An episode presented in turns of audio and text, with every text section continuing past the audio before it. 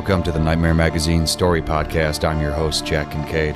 Nightmare Magazine is edited by John Joseph Adams, and the Story Podcast is produced by Skyboat Media in association with Jim Freund. Our next offering for the November issue is Demon in Aisle 6 by Matthew Kressel. The story's read for you by Paul Boehmer. Demon in Aisle 6 is copyright 2015 by Matthew Kressel. Matthew Kressel's short fiction has been twice nominated for a Nebula Award. His Nebula novel, King of Shards, the first in the Epic Fantasy World Mender series, comes out this October. His fiction has appeared in Lightspeed, Clark's World, io9.com, Beneath Ceaseless Skies, Inner Zone, Electric Velocipede, Apex Magazine, and the anthologies Naked City, After, The People of the Book, and Other Markets. His story, The Meeker and the All-Seeing Eye, was recently nominated for a Nebula Award. He has been nominated for a World Fantasy Award for his work editing Sybil's Garage, a speculative fiction zine that he published from 2003 to 2010. Currently, he co-hosts the Fantastic Fiction at the KGB Reading Series in Manhattan with Ellen Datlow. He is a member of the Altered Fluid Writers Group, and in his spare time, he studies the Yiddish language. And so ends this week's intro. So without further ado, let's have a nightmare. Demon in Aisle 6 by Matthew Kressel. I first saw the demon the Sunday after you died. It was 11:53 p.m. Just 7 minutes until I would have grabbed my knapsack and biked home to Mom and bed and a life of sound sleep. That night the flurries were drifting down like nuclear ash. Most folks had fled for warmer places, but a few shopper zombies still wandered Supermart's bright aisles, seeking redemption in the form of deep discounts. I was wheeling a mop and bucket down to aisle 17, where a crate of cherry soda had fallen from the shelf and sent high-fructose fizz all over the concrete floor. When I passed aisle 6, the demon looked up at me. I felt as if a swarm of moths had hatched in my belly and were wriggling out of their cocoons to feast on my organs, as if someone's hand had clutched my heart and squeezed. It hurt so much I gagged, because there he stood, this giant ball of brown afterbirth, 8 feet tall, hunched and crooked, one eye white and huge, like the moon on the night you died. The other, this black drop of oil, a black hole sucking up all light. He was a pinwheel of jagged teeth and claws and bones, like some aborted dinosaur fetus. And I didn't want to look. I was too afraid. But there he was, more there than anything I'd ever seen, and he stared at me, this nightmare fetus, eating candy. Shredded bags of Skittles and Starbursts and Tootsie Rolls lay over the floor like confetti after a parade. A strip of orange plastic hung from his disjointed mouth. I couldn't take it any more. So I ran. I shoved the bucket down to aisle 17 and mopped up the sticky black puddle and pretended I'd never seen him, hoping he would go away and never come back. But that was stupid, because he made sure to keep coming back until I understood he was as real to me as you once were. I still have that selfie you took at Odenkirk Lake as the background pic on my phone. It hurts like hell every time I check the time or take a call. But it hurts even more when I think of removing it. It makes me remember your smile. Your big, pouty, red lips. Your huge front teeth. My little Freddie Mercury. Do you remember when we first met? Outside school? It was the end of lunch period, and all the kids waited by the doors for the bell. I was talking to Deb and Jen, my new BFFs, puffing a smoke, trying real hard to make more friends. because to everyone else I was that weird transfer kid from New York who pronounced coffee with a W, who dressed all in black like some goth heathen, who had to be shunned because he came from that place with too many tree-hugging liberal faggots. I only knew you as this shy boy who sat in the back of my physics class and made everyone look stupid with your perfect grades. I told this dumb joke, and I heard this enormous laugh, as if the whole world was shuddering with joy. I turned, and I saw you smile, and this sugary sweet feeling filled my heart, like my chest had become a giant balloon and I was floating way up above all the bullshit of the world, and all that was left was you, me, and endless blue skies. You asked me for a smoke. I said, "I'm Lucas," and shook your warm, soft but firm hand. "Davis," you said, your eyes watering from the smoke, locked hard to mine. Later you told me you'd never smoked before, that you'd puked in the bathroom halfway through English class. We laughed a lot about that. We laughed about a lot of things. And when you died, I thought I'd never hear you laugh again. Now, I'm not so sure. The nightmares came like freight trains, loud and huge and terrifying. I'd wake up screaming, shivering with memories of vague, bloody shapes, limbs and teeth and bones all mixed together in a monster smoothie. Once I dreamed of you standing outside my bedroom door, your body open to me like those cutaway slices of earth in our physics textbooks. You stared at me, and I wanted to say something, maybe goodbye or hello or just anything, but you turned and walked away. I woke, gasping. I wondered what you were trying to say. If you had wanted me to follow you, and yeah, I considered following you many times. How could I not? I tried to convince myself I'd hallucinated the demon, but he was more full of life than all those shopper zombies wandering Supermart's bright aisles. I avoided aisle 6 as much as possible, afraid he'd come back. But he did. He had to. It was Tuesday, 11:47 p.m. I was tired and wanted to go home.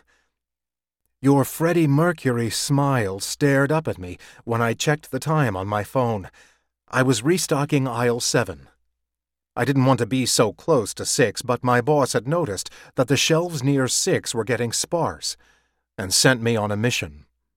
I worked as fast as I could, but after 20 minutes I decided my fears were stupid.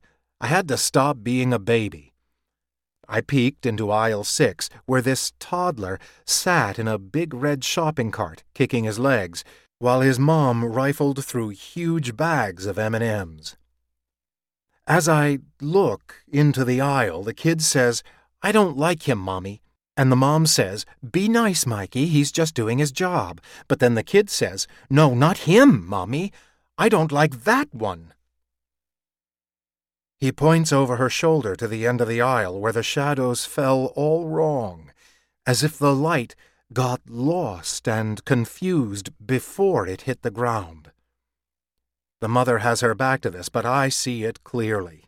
The kid starts howling, and the hairs on the back of my neck rise as the demon lopes into view like he was stepping through an invisible door.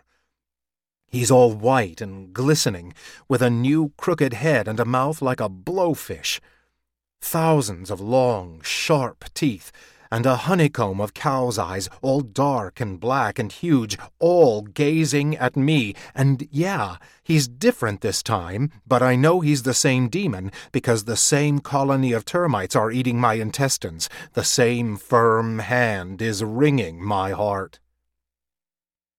The mother doesn't dare look where the kid was pointing, but she must have seen the terror in my face because she says, "Por favor, espíritu, leave us be. We're shopping for his birthday." She crosses herself and shoves her kid and cart toward checkout, like she's racing the Iditarod. But me? I can't move.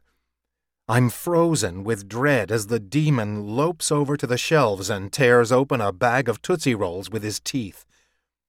He swallows them whole, wrappers and all, while his lips smack wetly together. Gobs of black saliva drip to the floor and make these weird rainbows in the fluorescent lights. I feel a touch on my arm, and I scream.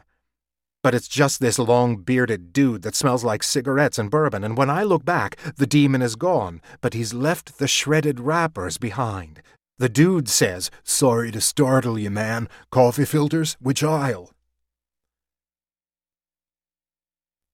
I asked you to tutor me, but I think you knew I was after more than grades. My mom works 2 jobs, and I need to work 6 nights just so we can starve more efficiently. It's been like this since Fuckface left us for sexier pastures. Mom's almost never home, so I knew you and I would be alone for hours. We did physics problems. Motion, energy, momentum.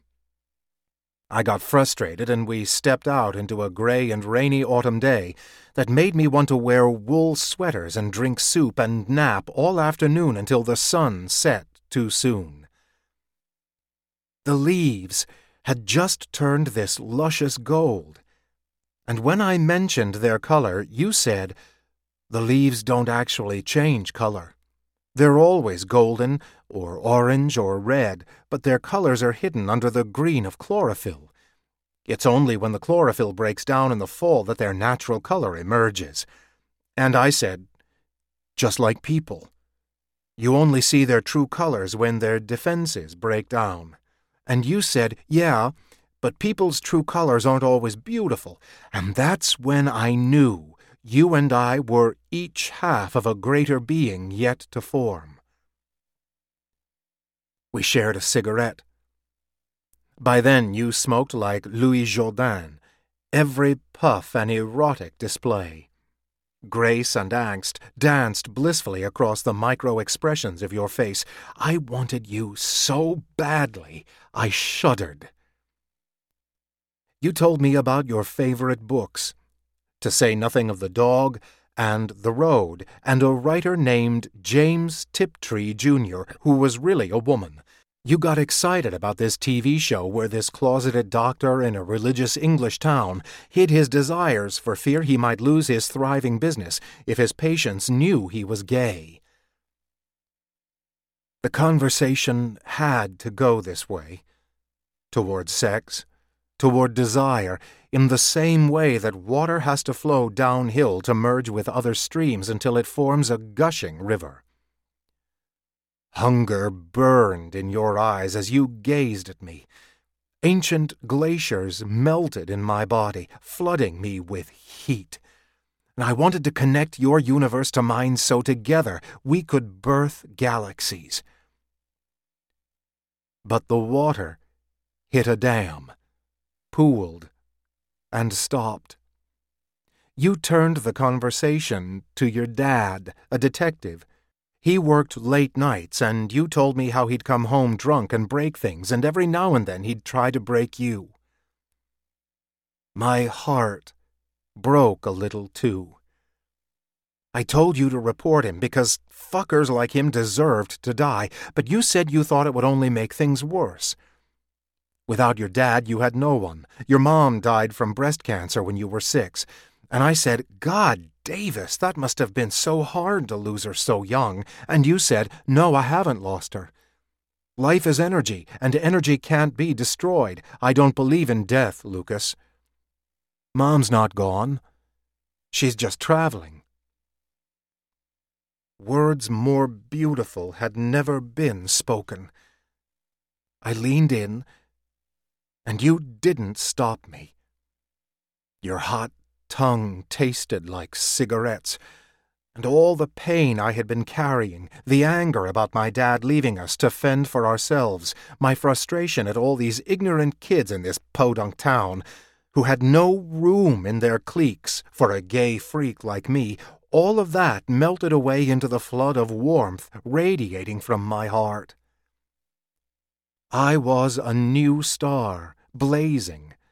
Life had brought me to this moment, and therefore life was beautiful. It was the first time you'd kissed a boy. It was the first time you'd kissed anyone.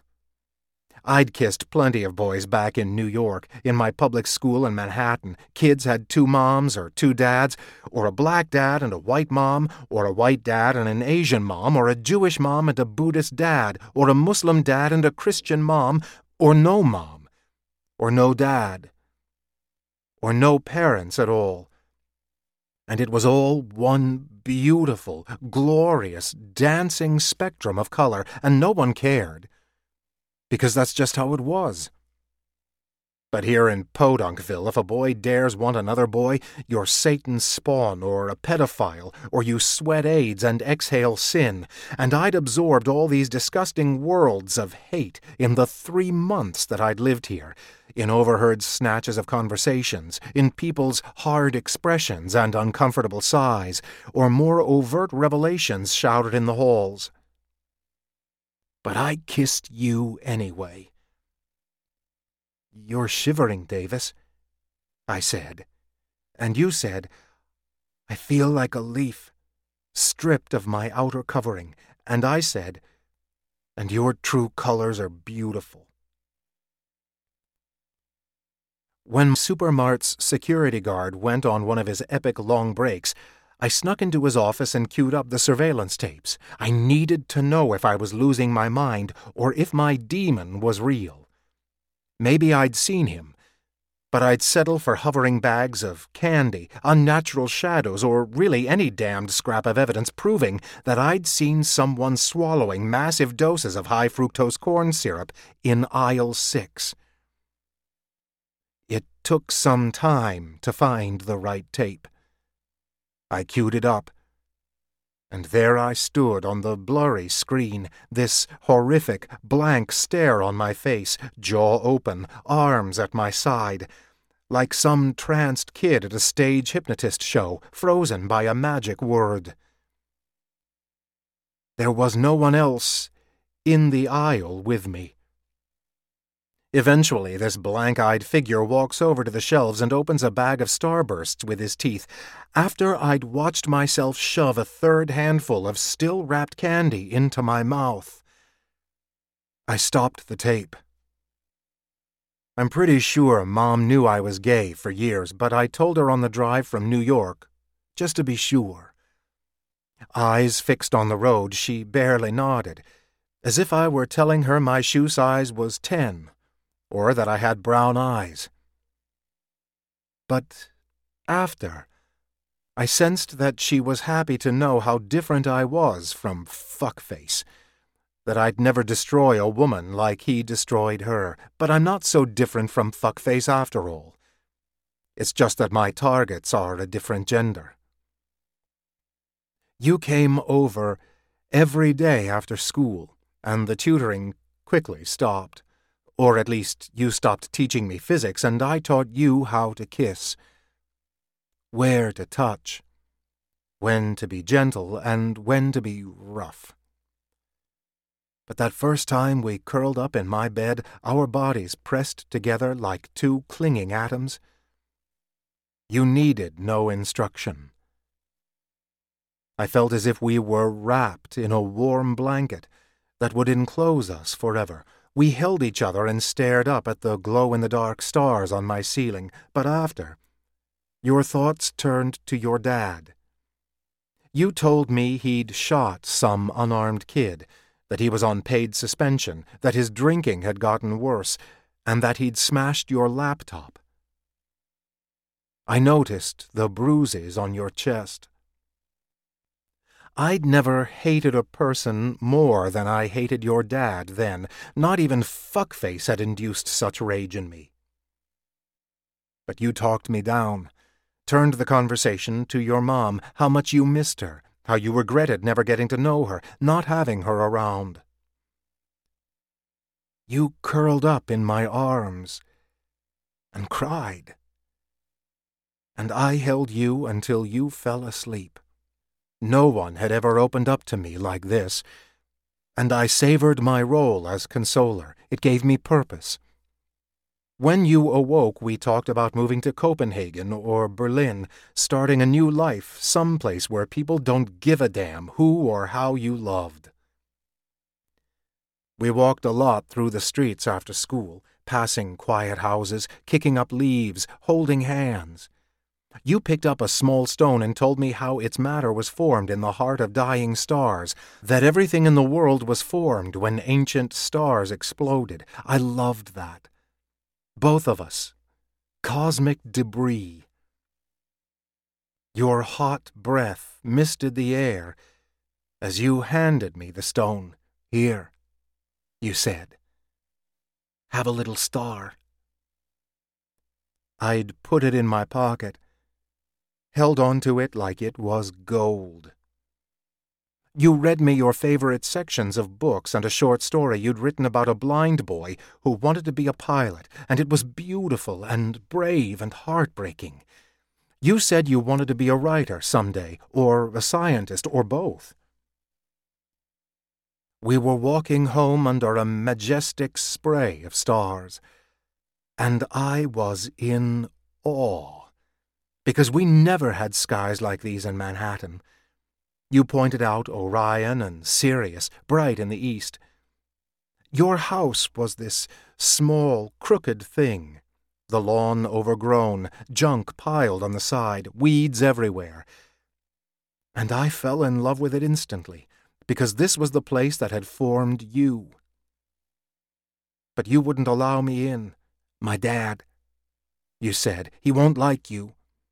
He doesn't like anyone, really.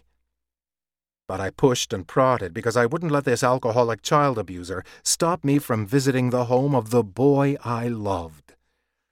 And after a time you relented, but not before you made me swear I wouldn't say a word. Your dad sat on the couch. The TV was on and a Marlboro turned in the ashtray. Snickers wrappers littered the table. He looked at both of us, back and forth, in that probing way that only cops can do. I tried to hold his gaze because I wanted to let him know I knew the monster he was. That he didn't scare me. But I shivered and looked away. I'd expected this buff, hard-jawed mountain of a man, but instead, there sat this pathetic, hunched and balding creature, drunk and disheveled on the couch. And I almost felt sorry for him. Almost. He turned back to the TV, told you to take out the trash, slurring his words. My heart pounded as you led me away.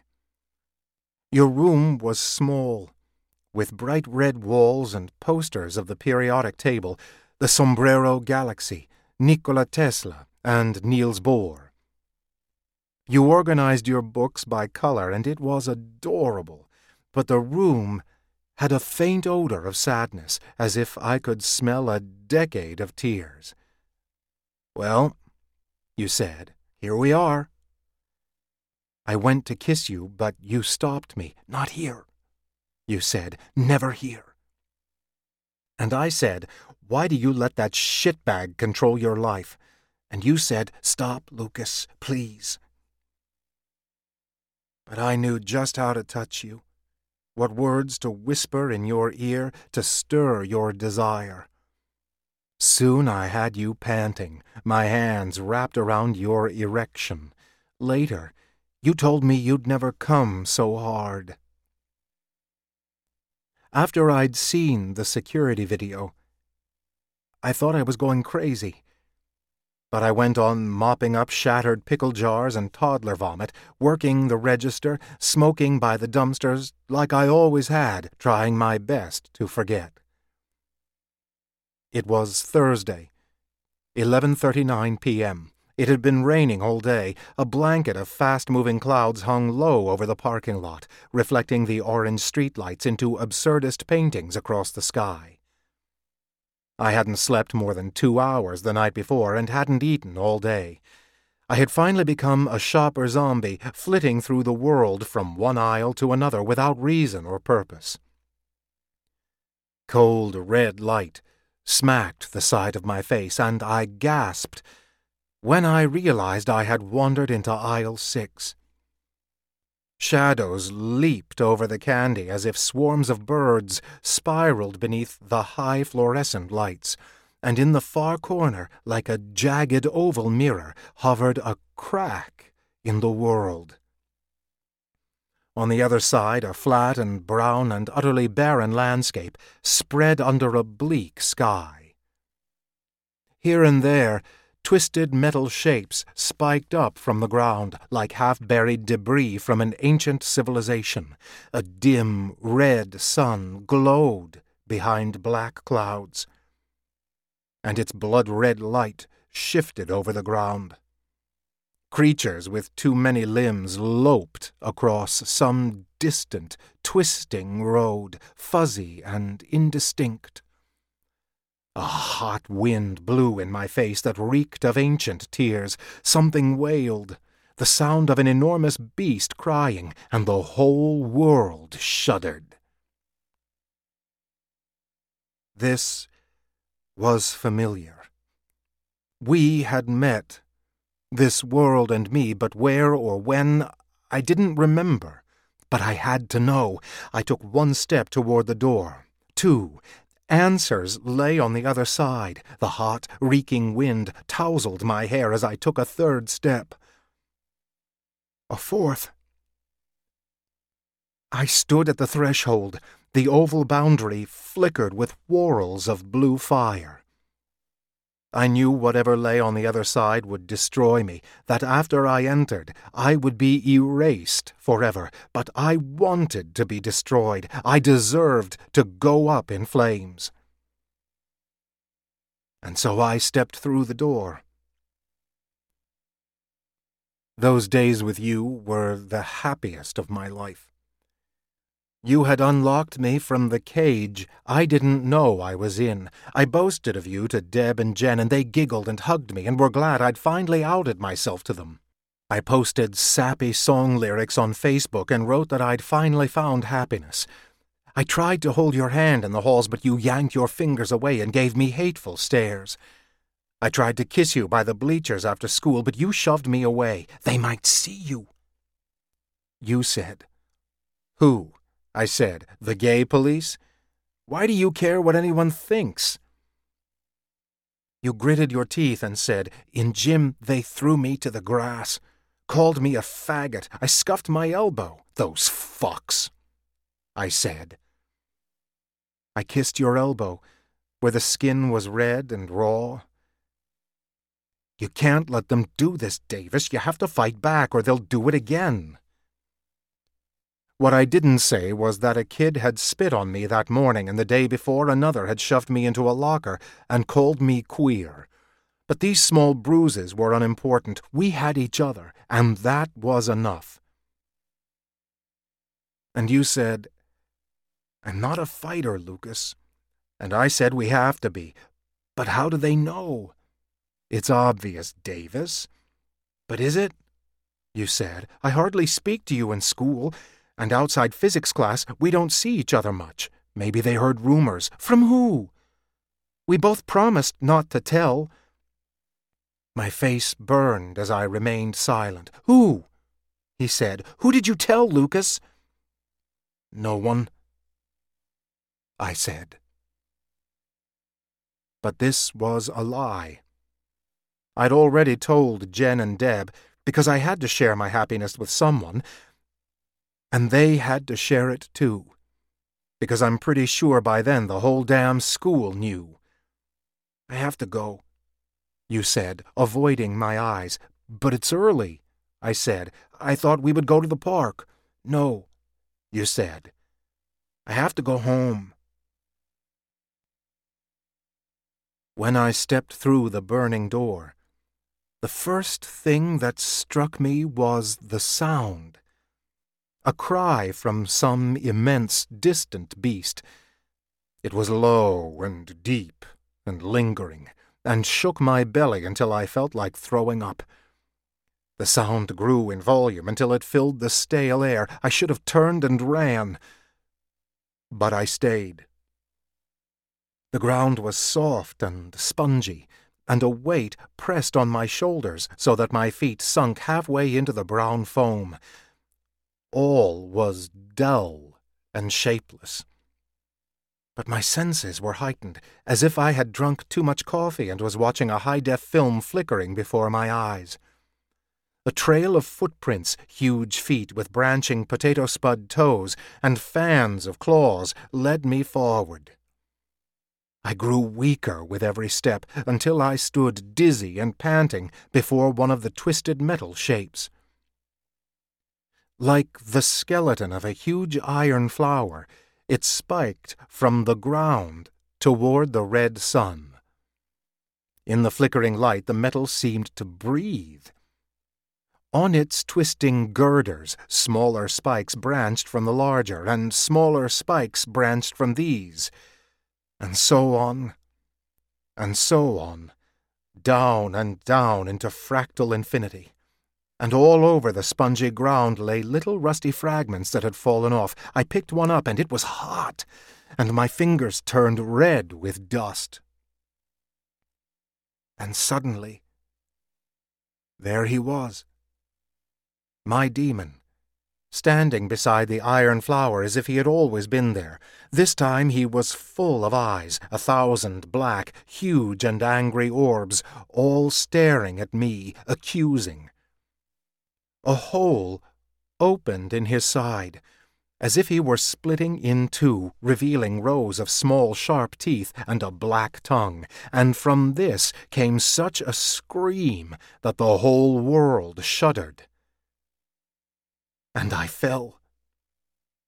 He crawled over to me, end over end, like an inchworm. A lump formed in his side, a pseudopod reaching, that became a long, fat limb. On its end was a giant hand flying toward my face. It slammed into my skull, and I screamed and fell back again. When I was flying through space, zipping around an immense black void, trillions of stars spiraling with me, falling into the void one by one. And I swung around this cosmic whirlpool for ages and ages, and I knew that I'd spin like this for eternities before it was my turn to fall into the void and be destroyed, and I spun and spun and spun and spun.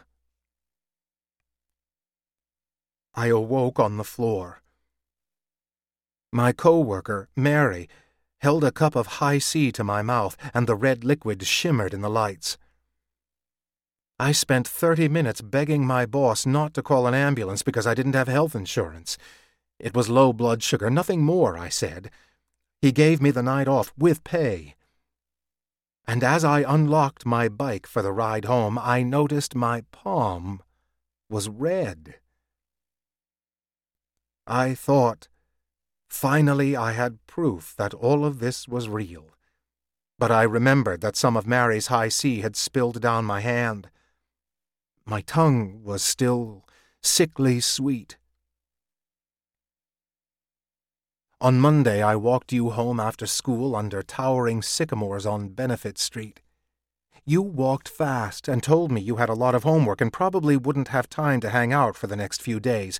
"What is it?" I said, sensing the wall rising between us. "What's going on?" You didn't answer at first, but I pushed. "Some kids posted all this homophobic stuff on my Facebook page," you said. "Who?"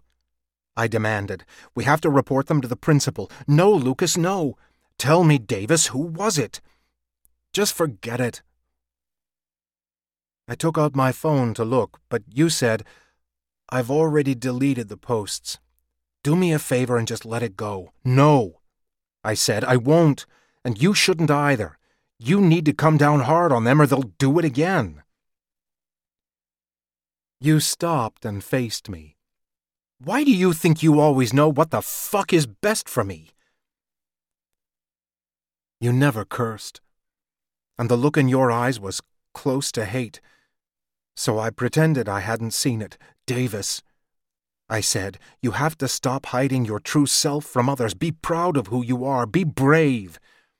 And you said, that might work for you, Lucas, but you and I were different. Yes, I said, and maybe because I remembered the hate in your eyes, I said, you're a fucking coward. And I'm going home. I turned down State Street and never looked back. I'll never know if you stopped to watch me or kept on walking. On Friday, I snuck into the security office and stole the store key. I had it copied and returned before anyone discovered it was missing. That night, around 1 a.m., I snuck into Supermart. It was easy enough to turn off the alarm, having watched the guard enter the key code 100 times when we smoked together. I'd swiped a bottle of Gordon's from Mom's stash, and by this time I had a solid buzz on. "Hello?" I announced to the empty store. "Lucas is here!" The aisles were dark and full of shadows from the dim red exit signs and the orange streetlights glimmering through the front windows. I sauntered into aisle 6, half expecting my demon to be waiting. But there was only candy. "Where are you?" I shouted. "I'm here! Come get me!" I had my phone ready, camera app open. He wouldn't escape this time. I took a swig of vodka and put down the bottle. "Where are you?" I shouted. "I'm here!" I walked up and down aisle 6, over and over, like a marching soldier.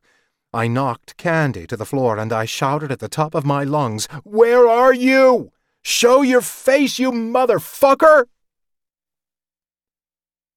My voice echoed and faded, until the only sound was the faint thrum of the highway beyond the parking lot. I stumbled toward the vodka bottle and sat next to it. I remained there for a while, slowly finishing the bottle, until I was so drunk the candy seemed to shiver. "Davis," I said, tears rolling down my cheeks. "Davis, I miss you. I miss you so goddamned much. Why did you have to leave?" I lifted the bottle by its neck and swung it down into the metal racks. The glass shattered and pieces spread far and wide. I rubbed my face and it felt wet. In the shadows the blood looked black as oil. "Oh, God," I said, pulling pieces of glass from my cheeks. I stumbled out of the store, blood and tears spilling down my face, and somehow managed to bike to Jen's house. I called 3 times before she awoke, and she snuck me in her room through her first-floor window, and there, as she carefully removed the glass from my face with tweezers, as she applied swabs of stinging alcohol and wrapped me in a warm blanket, I told her everything. I told her of you and me. And I told her of the demon. And God bless Jen, she didn't judge. She didn't say I was going crazy or needed meds. She only listened and nodded and held me until I stopped shivering. "I'm sorry I told people about you and Davis," she said. "I regret it every day." "It's not your fault," I said. "Davis asked me not to tell anyone about us, and I did anyway. You can't be held responsible for a promise you didn't make." "I guess I just got excited because you were so open about it," Jen said. "Lucas, Deb and I, we're gay too. We've been together since junior high." I stared at her, shocked. "Really? I can't believe I never noticed." "We keep real quiet about it. You know how this town can be." And I nodded, because I did know. But by then it was too late. The day after I left you in the street, you didn't come to school. I called and texted you a dozen times, but you didn't respond. All these hateful homophobic posts piled up on your Facebook page, and I wondered why you weren't erasing them. School was dreary without you. I didn't eat lunch, and a cramp gnawed in my stomach. I went straight home after school, and when the sun went down early, I got frantic. I had to see you and apologize for calling you a coward and for telling others about us, because I had broken my promise. I knew you'd be angry with me, but you'd soften. Eventually you'd forgive me, and later, maybe even that same night, we'd cuddle, and all would be right again. When I set out for your house, it was getting dark. A full moon rose above the black trees, shining like an enormous eye. A single light was on in your house. I was trembling as I stepped up to the door, but it was open and I went in. Your house reeked of cigarettes and sweat, and empty beer cans and candy wrappers covered the table by the TV. In the distance, someone was crying. Time slowed as I approached your door. Your dad crouched on his knees just inside the threshold, weeping and shuddering. He looked up at me, his eyes red pinwheels surrounding pools of black, and he said, You did this to him, you selfish motherfucker!" Saliva dribbled from his chin and splattered to the floor. I stared at him, unable to move. "Look!" he screamed. "Look at what you did!" You lay on the bed, as if sleeping, and for a moment I pretended that's all I saw. But your dad's 9mm was still clasped in your hand, and little red pieces of your skull were scattered all over the room. I was still staring at you, unable to believe what I was seeing, when your dad's fist struck me in the face. I found out about the funeral a day too late. Your father didn't make it public. You were buried in a small Jewish cemetery 18 miles from town. I had to take a bus there. I didn't even know you were Jewish. You never told me. People had left a few pebbles on your headstone, so I added the one you gave me when you said we were all formed in the exploding hearts of stars.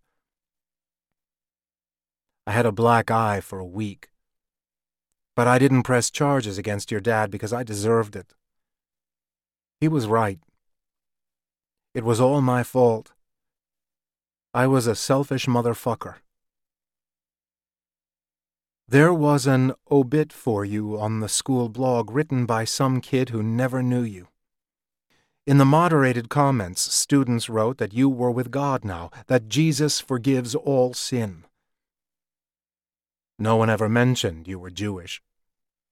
People spoke about you for a few days and pointed at me in the halls. The hateful comments on your Facebook page were removed, and it became a makeshift memorial. But all this soon faded, like a cinder in a dying fire. The school bells went on ringing as they always had, and I still had homework and my job at Supermart after school. And I thought, this can't be all. You couldn't have been snuffed so easily. When I told Jen about the demon, she offered some armchair analysis. "It's all very clear to me," she said. "The bleak world that you walked into, that's Davis's bedroom. The weird metal plant, all twisted and broken, that's Davis. And the demon's accusing eyes, those are his father's. You see, Lucas? The demon is your guilt." It seemed so obvious when she said it. All the pieces fit.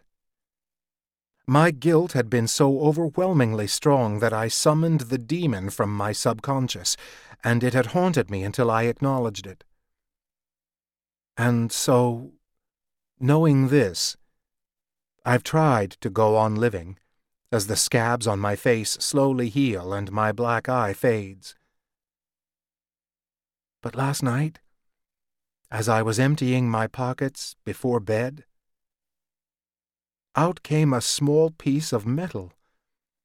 I thought it was the stone that you'd given me when we were walking through the streets, the ash from an ancient exploding star, but I had placed that stone on your grave.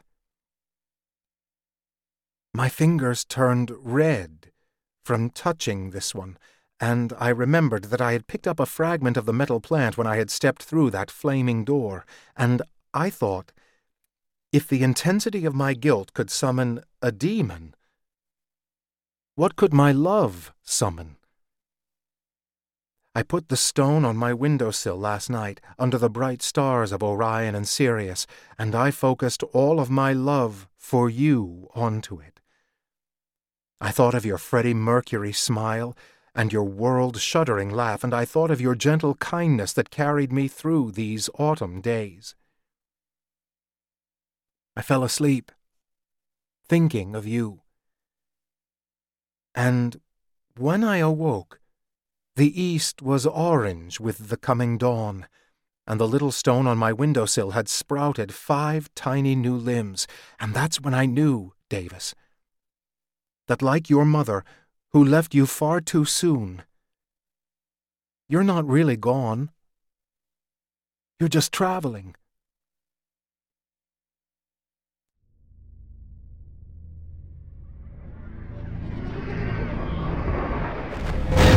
Welcome back. I hope you enjoyed the story. Please consider making a stop at our website at nightmare-magazine.com. If you'd like to help spread the word about the Nightmare Magazine podcast, find us on iTunes and leave a review or rating there. Nightmare Magazine is published by John Joseph Adams. If you haven't already subscribed, check out our many options at nightmare-magazine.com/subscribe. The stories of this podcast are produced by Skyboat Media, the most respected independent audio production team on the West Coast. They are headed by the Audie and Grammy award-winning narrators Stefan Rudnicki and Gabrielle DeCure. You can check out Skyboat Media's website at skyboatmedia.com. Post-production is in association with Jim Freund. Music and sound logos are composed and performed by yours truly, Jack Kincaid. There's other ways you can be notified of new Nightmare Magazine content. You can subscribe to our free monthly newsletter or RSS feed, follow us on Twitter, or like our fan page on Facebook. If you visit nightmare-magazine.com and click on this month's editorial, you'll find links to all of our social media pages. This podcast is copyright 2015 by Nightmare Magazine. Thanks for joining us. Sleep tight.